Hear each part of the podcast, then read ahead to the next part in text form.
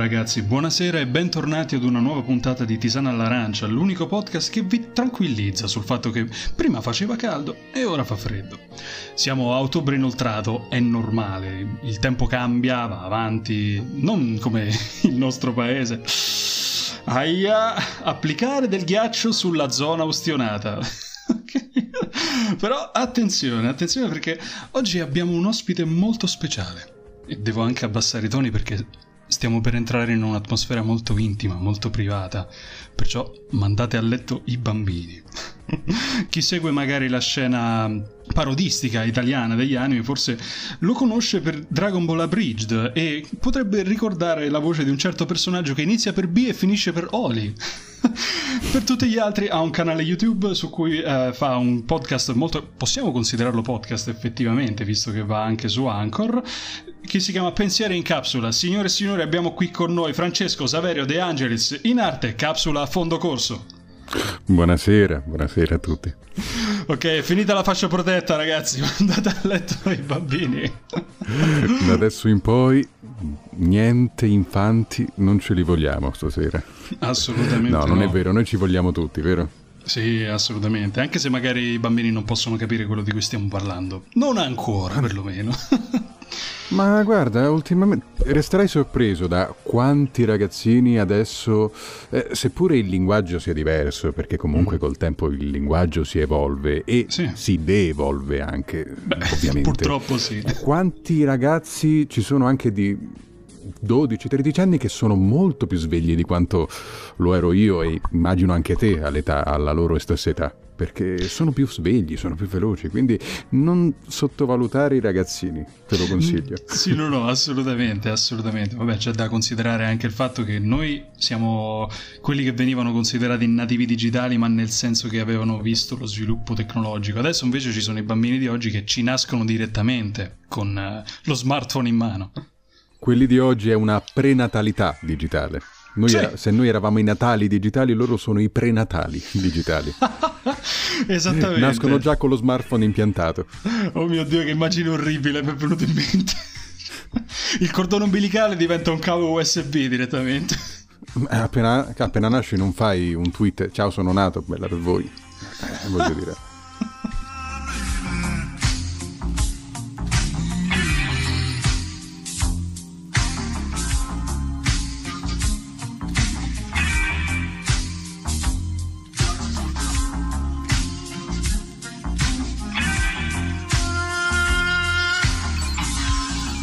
La puntata di oggi è iniziata un po' direttamente collegato al format che fa Francesco sul suo canale, perché i suoi video sono molto ma molto intimi e pubblica questi video con tematiche molto peculiari che effettivamente sono un po' simili a quelle che di cui tratto anche io a Tisana all'Arancia, e anche se lui magari da una parte ha un'atmosfera lo-fi, qua c'è l'atmosfera vaporwave, quindi diciamo che è venuta spontanea l'idea di contattare per dire: oh, ma te va se facciamo una puntata insieme a questo punto? E molte delle persone che commentavano i suoi video, io vedevo che comunque, come ti avevo già detto anche fuori onda, ti ringraziavano perché si trattava veramente di un conforto, una situazione come se fossi una spalla, un amico che ti dice: guarda, non sei solo, è una cosa che capita anche ad altre persone. E c'è un sentimento di comprensione generale tra i tuoi commenti. E da come è venuto il dubbio, cioè non tanto il dubbio, però ho cominciato a domandarmi perché abbiamo tutta questa necessità di cercare conforto. Beh, diciamo che questa è una bella domanda. Innanzitutto ti ringrazio per le belle parole che hai detto, ma... dovere. Perché ho cominciato a fare questi video? Esatto. Ho cominciato a fare perché sentivo il bisogno di uno sfogo.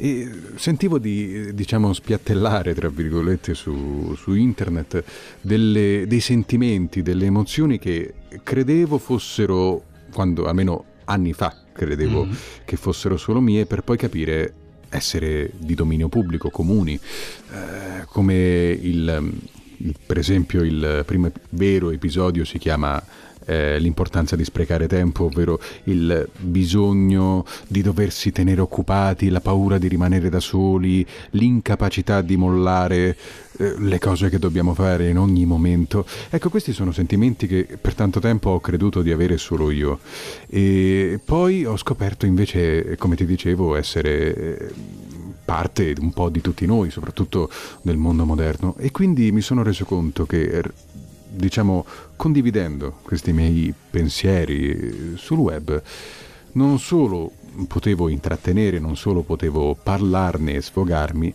ma potevo essere, come dici tu, un conforto per chi credeva di essere da solo in queste cose.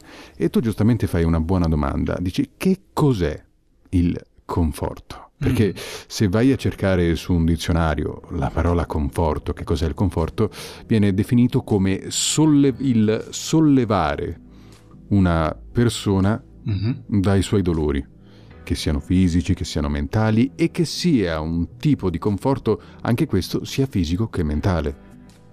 Perché esatto, esistono entrambi e uno non esclude l'altro, chiaramente. Assolutamente.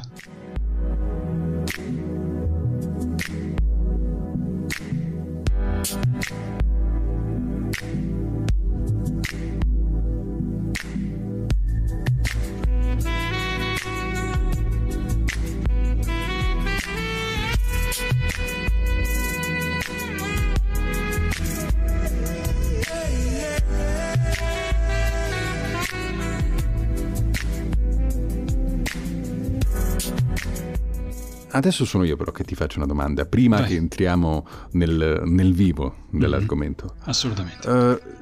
Quando è che tu, durante una giornata, perché ne parlavamo anche prima in privato, che ormai siamo abituati a una vita abbastanza frenetica, ci svegliamo presto la mattina, torniamo tardi la sera, un po' come facevano i nostri genitori, ma in una maniera ancora più amplificata, perché non abbiamo più quello spazio libero, quella dimensione di vuoto, tra virgolette, di cui abbiamo bisogno, perché ogni secondo libero deve essere anch'esso occupato con la notizia sullo smartphone, l'informazione su quello, il dover postare in ogni momento dove siamo, e quindi in qualche modo siamo ancora più stressati di quanto erano i nostri nonni, che forse fisicamente faticavano più di noi, perché facevano anch'essi tante ore di lavoro senza nessun aiuto da parte della tecnologia. Certo. Eppure quella tecnologia si è trasformata in da essere un sollievo, un conforto, appunto, dal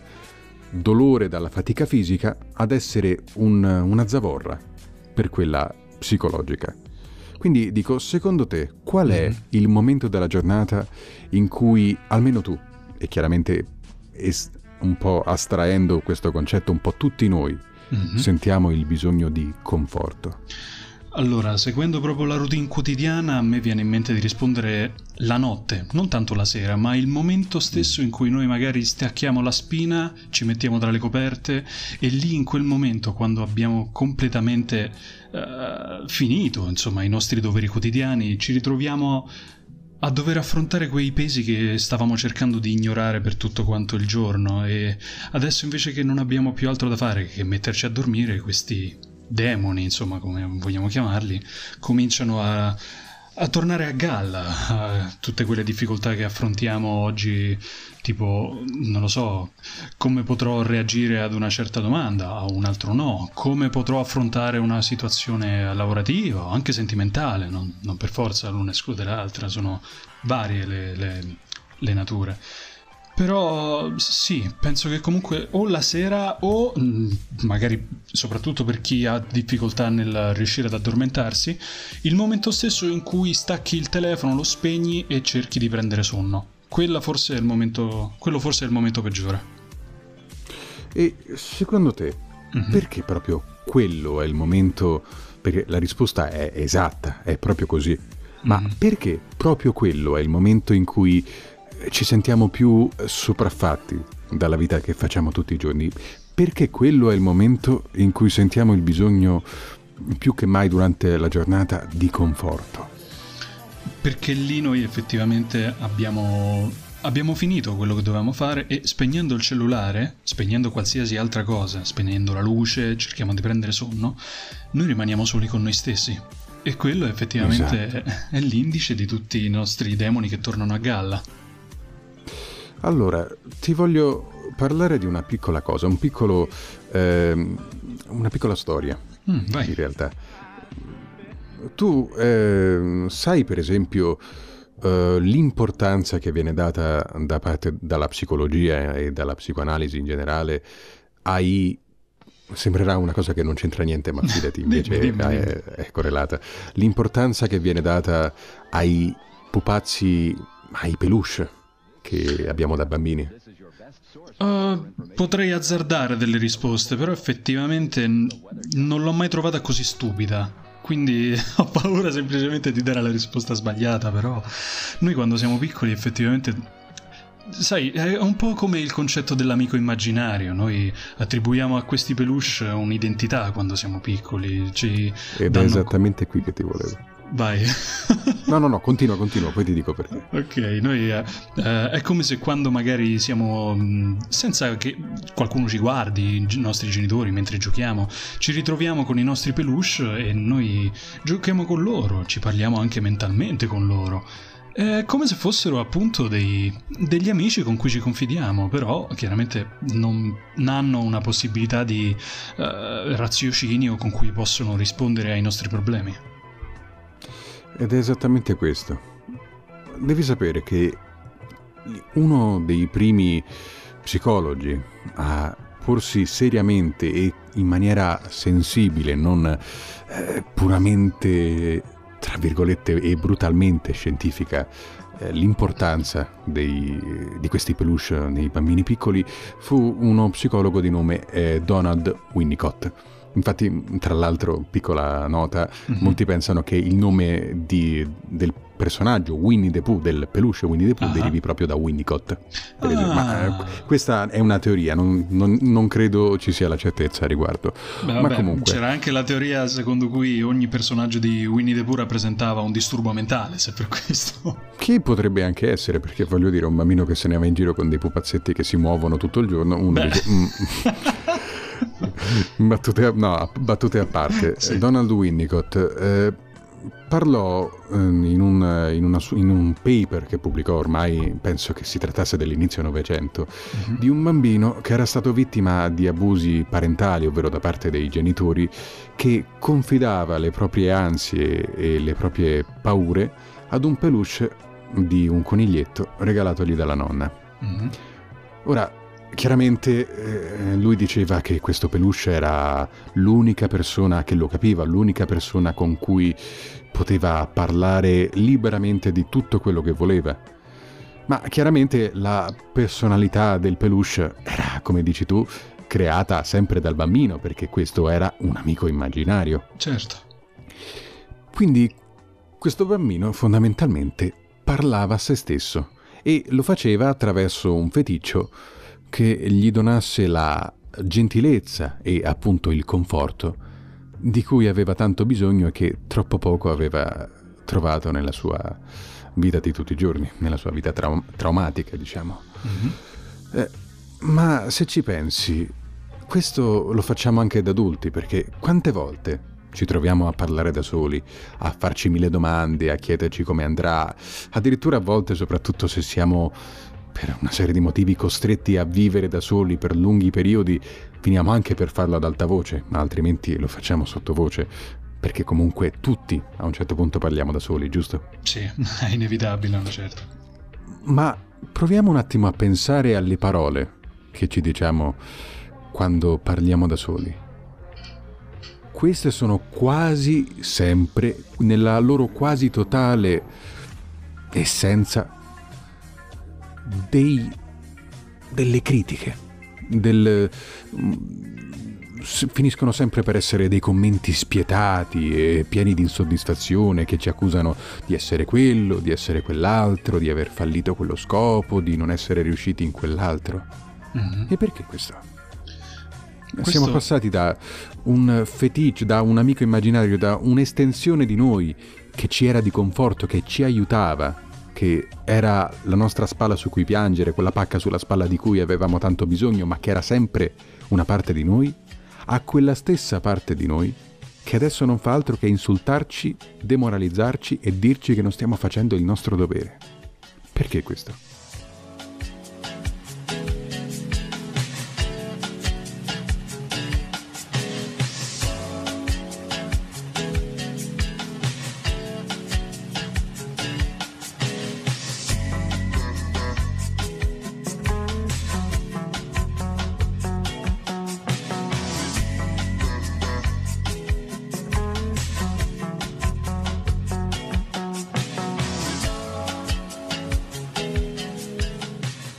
Questo probabilmente si può ricollegare a un discorso che faceva un altro ospite qualche puntata fa, relativo al fatto che comunque l'età adulta, il passaggio dall'età giovanile all'età adulta, rappresenta un passo verso l'età per eccellenza dell'insicurezza, perché uno deve imparare a giostrarsi la propria vita in modo autonomo, senza poter più contare sull'aiuto dei genitori che ti hanno cresciuto. E quindi noi abbiamo potremmo avere questo spirito critico nei nostri confronti, perché ci sentiamo di star sbagliando qualcosa in questa parte della vita, non la stiamo affrontando nel modo giusto o che ci sembra giusto, e quindi noi è come se affrontassimo un nostro riflesso allo specchio che ci dice: guarda, sei veramente un insignificante pezzo di sterco, citando Bojack Horseman, ma non usiamo le parolacce. Un pezzo di materia organica anfibia comunemente detta. Esatto. Quindi l'insicurezza ci porta davvero davanti a tanti bivi, e questo potrebbe essere comunque l'assenza di una guida, di un mentore, potrebbe essere uno dei motivi per cui noi ci ritroviamo effettivamente a criticare le nostre scelte, perché nessuno ci dice cosa, come o quando farle. Citando una canzone dei Pink Floyd, Time, che dici: e poi all'improvviso ti accorgi che 10 anni sono passati alle tue spalle, nessuno ti ha detto quando partire, quando cominciare a correre, hai perso la pistola d'avvio, quella che sparano quando inizia la corsa. Tra l'altro hai citato una delle mie canzoni preferite in assoluto, perché Time, io la adoro alla follia. Però hai centrato di nuovo un altro punto cardine. Non tanto la guida che dici tu, che sì, anche quella è molto importante, perché tutti tendiamo a dare una distinzione fra i bambini, fra i ragazzi e fra gli adulti. Ma in realtà gli adulti sono dei bambini che hanno visto passare più inverni dei bambini veri e propri. Alcuni dicono che i genitori sono dei bambini che hanno altri bambini, e io lo trovo fondamentalmente vero, perché sì, se noi tendiamo a pensare ad un adulto come una persona che ha tutto già prefissato in mente, che ha capito tutto dalla vita, allora semplicemente gli adulti non esistono. Perché nessuno ha tutte le risposte e nessuno ha capito come funziona la vita fino in fondo. Però ti dicevo, hai preso un altro punto cardine, che è quello della solitudine e dell'indipendenza. Ora, io poco fa ho parlato di Winnicott, Donald Winnicott, sì, ma sempre nello stesso periodo, più o meno, non vorrei sbagliare qualche anno, ci fu un altro psicologo, anch'esso molto importante, di nome Luther Holt. Ecco, lui sosteneva che prendere in braccio un bambino di età tra i 0 e i 6 mesi poteva causargli dei grandissimi danni e squilibri mentali, renderlo debole ed incapace di fondamentalmente cavarsela da solo. E quindi pubblicò vari studi, vari scritti in cui sosteneva la sua tesi. Tra l'altro lui era il direttore di un ospedale con una branca specializzata proprio nella psicologia infantile. E sai quale fu il risultato dell'applicare questa teoria di Holt? Un gran numero di bambini nati con dei problemi. Non solo, uno dei più grandi numeri, una delle più grandi percentuali di morti in culla non causate da malattie. Porca miseria. Soprattutto questo negli orfanotrofi, perché in casa magari può capitare che un padre o una madre comunque decida di afferrare quel figlio, di comunque stringerlo a sé, anche sotto consiglio di un grande esperto.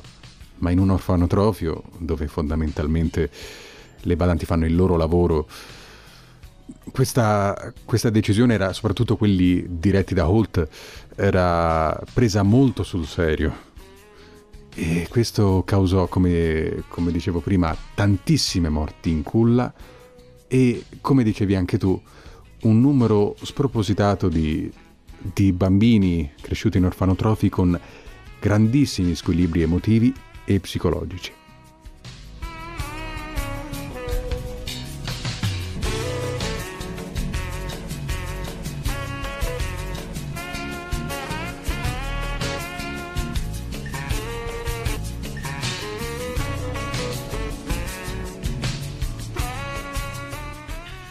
Parlando di proiettare un proprio amico immaginario, adesso non siamo più dei bambini, però effettivamente è un dubbio che mi è venuto qualche volta. Non abbiamo più i peluche in cui, alla nostra età chiaramente, in cui proiettare i nostri problemi, però effettivamente noi un mezzo attraverso il quale cerchiamo un conforto che però in realtà è fittizio, è insignificante, sono i social network. Effettivamente noi potremmo considerare i nostri dispositivi, i nostri cellulari, tablet, o su qualsiasi magari voi stiate utilizzando il vostro social network preferito, possiamo considerarli un upgrade dei nostri amici immaginari, perché noi effettivamente sui social, almeno vedendo insomma molte persone che fanno questo, che si comportano in questo modo, pubblicano la loro ossessione, pubblicano il loro stress, il loro disperato bisogno di attenzione con dei post che è come se volessero dire: ehi, guardatemi, sono qui, aiuto è sottinteso, però non lo dicono mai, ma comunque sia è un disperato grido di aiuto che però con i like non può trovare una risposta, quasi non portata da nessuna parte. E non solo questo, perché il concetto, poi dei social ne ho parlato anche recentemente insieme a Joe nell'ultimo pensiero in capsula che ho fatto. Ma molto bello, tra l'altro. Ti ringrazio.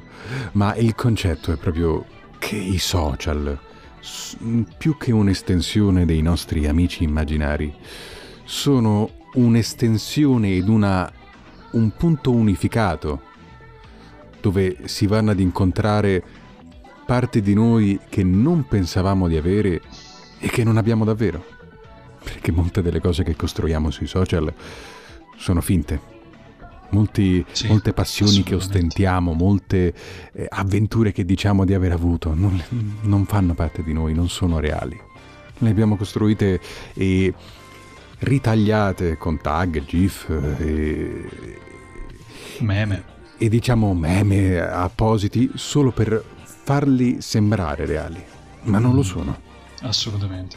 E quindi, perché fondamentalmente i social sono più che altro una risposta alla realtà che fondamentalmente siamo tutti soli. Da quando nasciamo a quando moriamo. Abbiamo momenti di compagnia, ma in fondo l'uomo è sempre e solamente solo. Quindi il social nasce come un'estensione, come una compagnia che ci possiamo sempre portare con noi. Ma la verità è che noi abbiamo anche bisogno di solitudine a volte, e che quella compagnia non è una compagnia molto spesso salutare, perché è anche una compagnia che, se non usata nel modo giusto, perché comunque anche nel video che ho detto prima ho parlato anche del quando i social sono negativi, ma anche di quando sono positivi e si trasformano, certo, in una lente di ingrandimento per problemi che normalmente diamo per scontato, per un modo di conoscere realtà che nel nostro piccolo paesino di 8.000 anime non avremmo mai incontrato, eccetera eccetera. Quindi non stiamo dicendo che i social sono negativi, ma comunque riescono ad essere un parco giochi ricco di persone con cui interagire, e comunque riescono a farci sentire sempre più soli. Perché quello che ti dicevo prima di Luther Holt, di questa sua pratica, di questo suo avvertimento di non prendere in braccio i bambini fino a 6 mesi, era perché non voleva che i bambini diventassero deboli, che sviluppassero già da subito, anche in maniera inconscia, una sorta di indipendenza, una sorta di maturità. Ma questo non è reale, questa non è una cosa di cui veramente abbiamo bisogno. Questo è solo un qualcosa a cui il mondo moderno ci obbliga a sottostare, perché viviamo fondamentalmente in un mondo individualista e concentrato, anzi ossessionato, sulla realizzazione personale. E i social non fanno altro che amplificare questo, ripeto, quando usati nella maniera sbagliata. Perché anche l'avere successo sui social, anche avere un sacco di mi piace, un sacco di click, retweet, riblog o quello che è una forma di realizzazione personale abbastanza effimera, che a volte può portare a qualcosa, certamente, ma che non ci muove internamente. No, infatti, assolutamente. E quindi non fa altro che peggiorare questa scatola in cui il mondo moderno ci butta, perché ci dice dobbiamo essere forti, dobbiamo essere indipendenti, chiedere aiuto è da deboli, eccetera, eccetera, eccetera. Ma la verità è che noi, e penso su questo sarai d'accordo con me, noi siamo animali, perché siamo animali, sì, sociali. Siamo costruiti biologicamente per essere in gruppo e non da soli.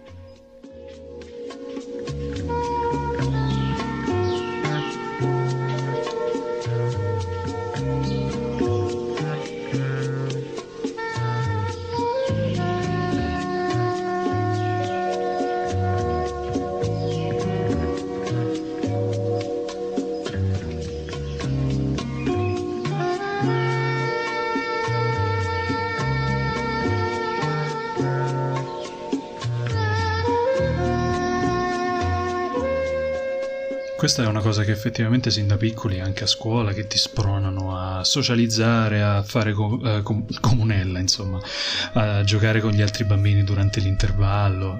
È una cosa che siamo programmati per essere sociali, anche se poi magari ci sono delle deviazioni quando durante lo sviluppo uno se ne va dal branco, fondamentalmente.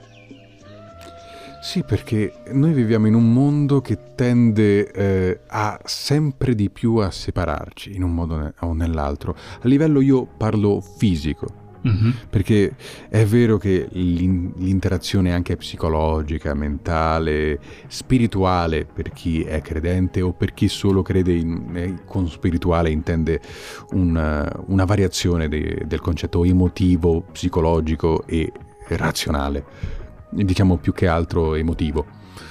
Ma comunque noi abbiamo bisogno anche della componente fisica, che sempre di più viene a mancare nel mondo moderno.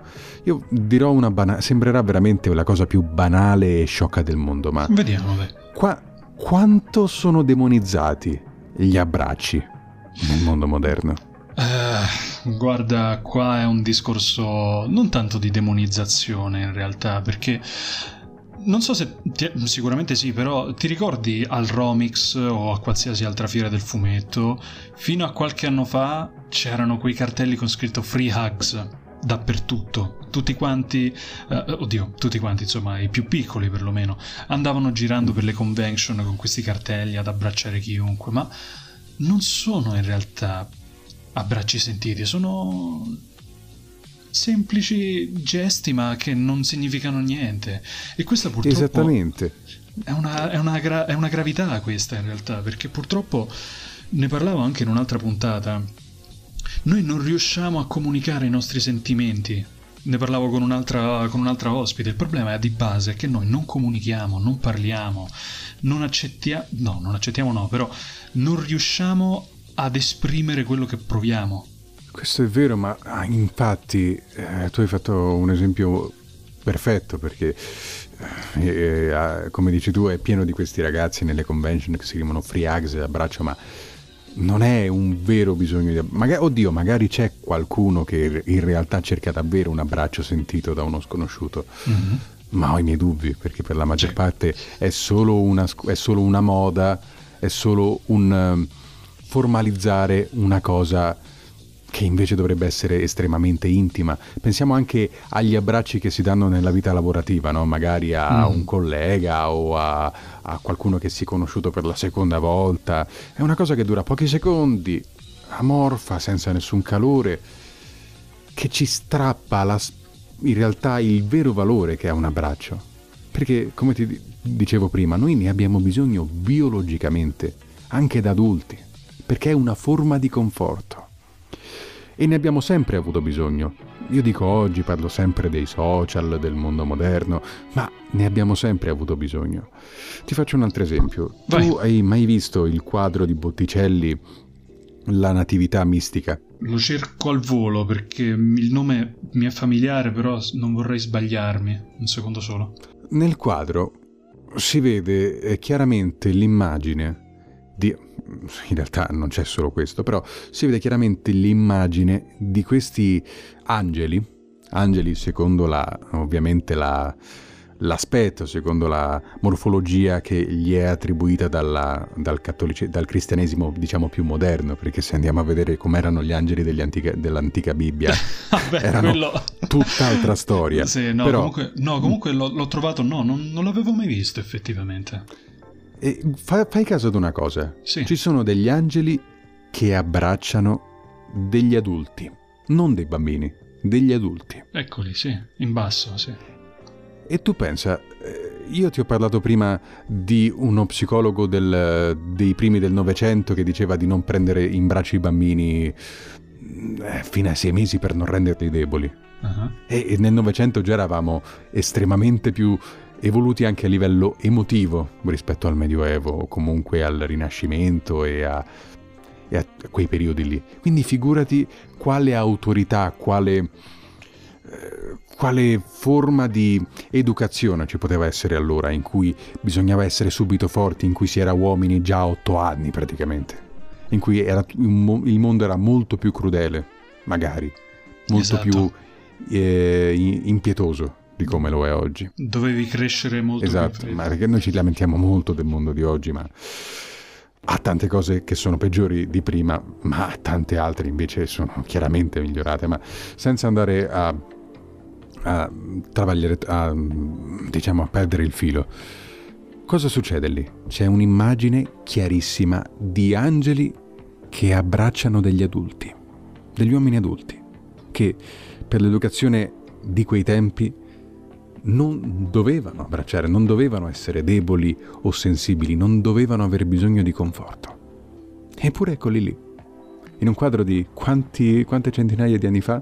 Un bel po'. 500 anni forse. Perché già allora, attraverso gli occhi di un artista, e gli artisti sappiamo che per definizione hanno una spiccata sensibilità, come Botticelli, notiamo un messo in tela, una forma veramente visiva, una rappresentazione del bisogno di conforto che abbiamo anche da adulti, indipendentemente dal periodo storico e dalla posizione sociale.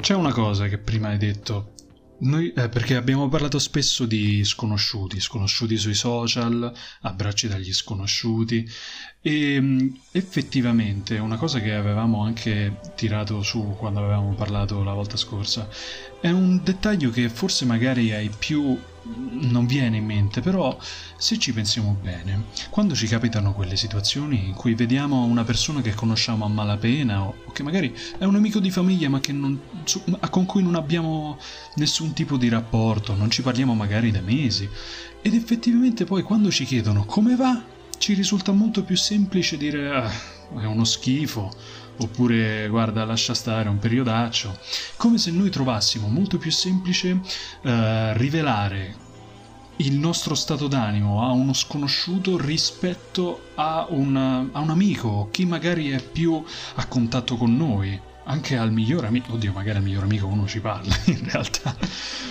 però è una cosa strana, ma questa in realtà è perché comunque quelle persone forse noi le troviamo più facile relazionarci con queste persone perché non hanno capacità di giudizio sulla nostra vita in quanto non ci conoscono così bene rispetto ai nostri amici, che invece magari ci possono dare dei suggerimenti che ci possono ferire o che non vogliamo ascoltare. Esattamente, ma infatti per lo stesso motivo tu saprai benissimo che gli psicologi non possono diciamo avere come clienti dei loro parenti, cioè non è che non possono, non è consigliato, oddio non so se legalmente non possono, ma comunque so che non devono, almeno solo per norma educativa, avere dei come clienti dei loro parenti, dei loro amici. E perché questo? Perché come dicevi tu, i nostri amici, i nostri parenti, le persone che ci conoscono, ci guardano attraverso un filtro già prestabilito. Poi magari quel filtro è del tutto falso, perché ci conoscono per il nostro essere solari, per il nostro avere una famiglia che è fondamentalmente molto bella, che funziona, e magari non sanno tutta la storia, però hanno già un preconcetto, hanno già una visione di noi. E se c'è una cosa... c'è anche il famoso detto di Einstein, no? È più facile spezzare un atomo che un pregiudizio. Assolutamente. Proprio perché hanno già un'idea di noi, di noi stampata in mente, e le persone di norma odiano cambiare idea e rinunciare a quello che già credono vero.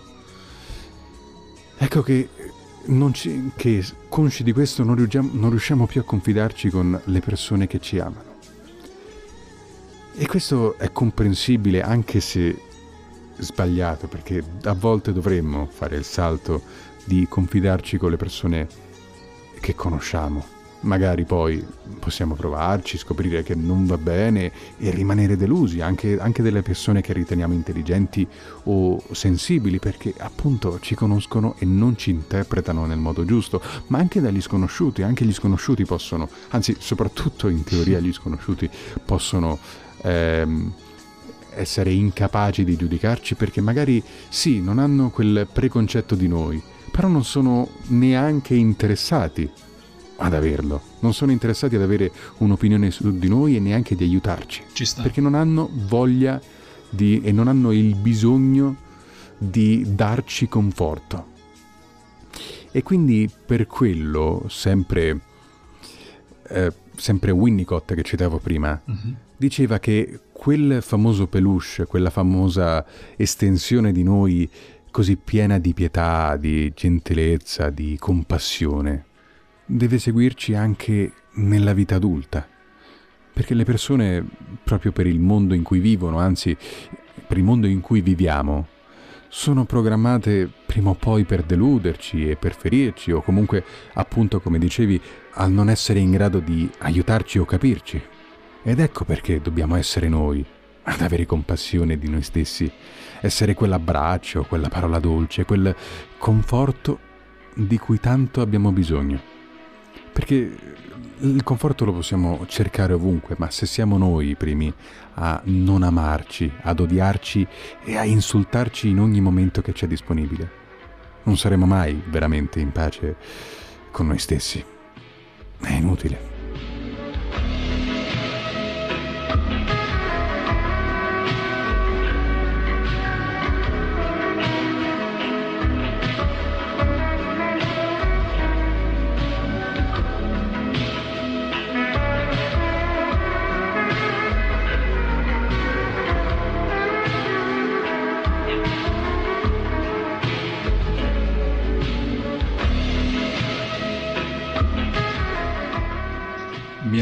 Perso nei pensieri ascoltandoti, ok? ero veramente coinvolto in questa situazione, stavo ripensando ad altre cose che mi stavano capitando. Guarda, se è così allora è positivo, perché vuol dire che ho smosso qualcosa di familiare. Assolutamente, assolutamente è così. Anzi, invitiamo comunque i nostri ascoltatori a seguirti sul tuo canale, perché questi discorsi che fai sono il fulcro dei tuoi pensieri in capsula. Sì. Diciamo un consiglio. Questo è un consiglio che mi è stato dato qualche tempo fa e che voglio condividerlo veramente con più persone possibili, quindi ogni volta che ne ho l'occasione lo dico. Assolutamente. Ogni volta che avete la possibilità di farlo, provate a fare così. Fermate quello che state facendo, prendete un'azione che avete compiuto, delle più semplici che fate ogni giorno. Provate a fermarvi e a dirvi: brava, hai fatto un buon lavoro, complimenti. Perché sembrerà una banalità, ma quante volte lo diciamo davvero ogni giorno? Bravo, hai fatto un buon lavoro. Io passo tutta la settimana a lavorare e mi rendo conto che, nonostante faccio un sacco di cose, arrivo alla fine della settimana che non mi sono detto neanche una volta bravo, bel lavoro, complimenti. In compenso mi sarò detto 1.000.000 di volte che non valgo niente, che sto sbagliando tutto, che non riesco a capire quello che faccio, perché purtroppo siamo fatti così. Però invece proviamo ogni tanto a forzarci, a darci una pacca sulla spalla. Magari mentre stiamo facendo il caffè, non importa se è il caffè fatto con la moka, con tante ore di elaborazione, o se è la capsula che devi semplicemente aprire e banalmente aprire la bustina e metterlo dentro la macchinetta. Proviamo a farci quel caffè, ad assaggiarlo e a dire: bravo, proprio un buon caffè, grazie, ne avevo bisogno. È un gioco molto semplice, un esercizio, ripeto, può sembrare banale, ma non potete immaginare quanto è d'aiuto, soprattutto per chi ha poca stima di se stesso.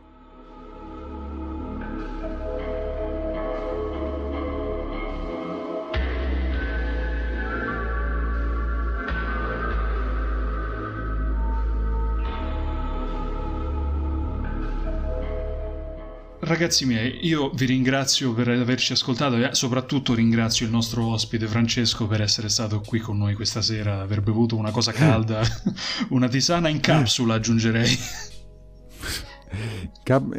Capsule in tisana all'arancia, oppure capsule all'arancia. Capsula all'arancia non è male, effettivamente è un bel nomignolo. È interessante, un episodio crossover. Esatto, cos'è questo? Un episodio crossover? A noi le citazioni di Bojack Horseman piacciono sempre, quindi va benissimo. Assolutamente. Comunque sono io che devo ringraziare te per avermi invitato, non sai quanto mi ha fatto piacere davvero. Guarda, l'onore è tutto mio, perché come ti avevo già detto ti avevo scoperto durante il lockdown probabilmente, e da là ho continuato a seguirti perché sono dei video veramente fenomenali quelli dei pensieri in capsula, e ho detto wow, grazie mille. Grazie. Noi ci risentiamo lunedì prossimo sempre alle 21:30, sempre su Spotify, TuneIn Radio e Anchor, e chi lo sa, magari anche su Twitch in un futuro prossimo. Spoiler alert. Potrebbe essere un'idea. Ciao ragazzi, buonanotte. Buonanotte.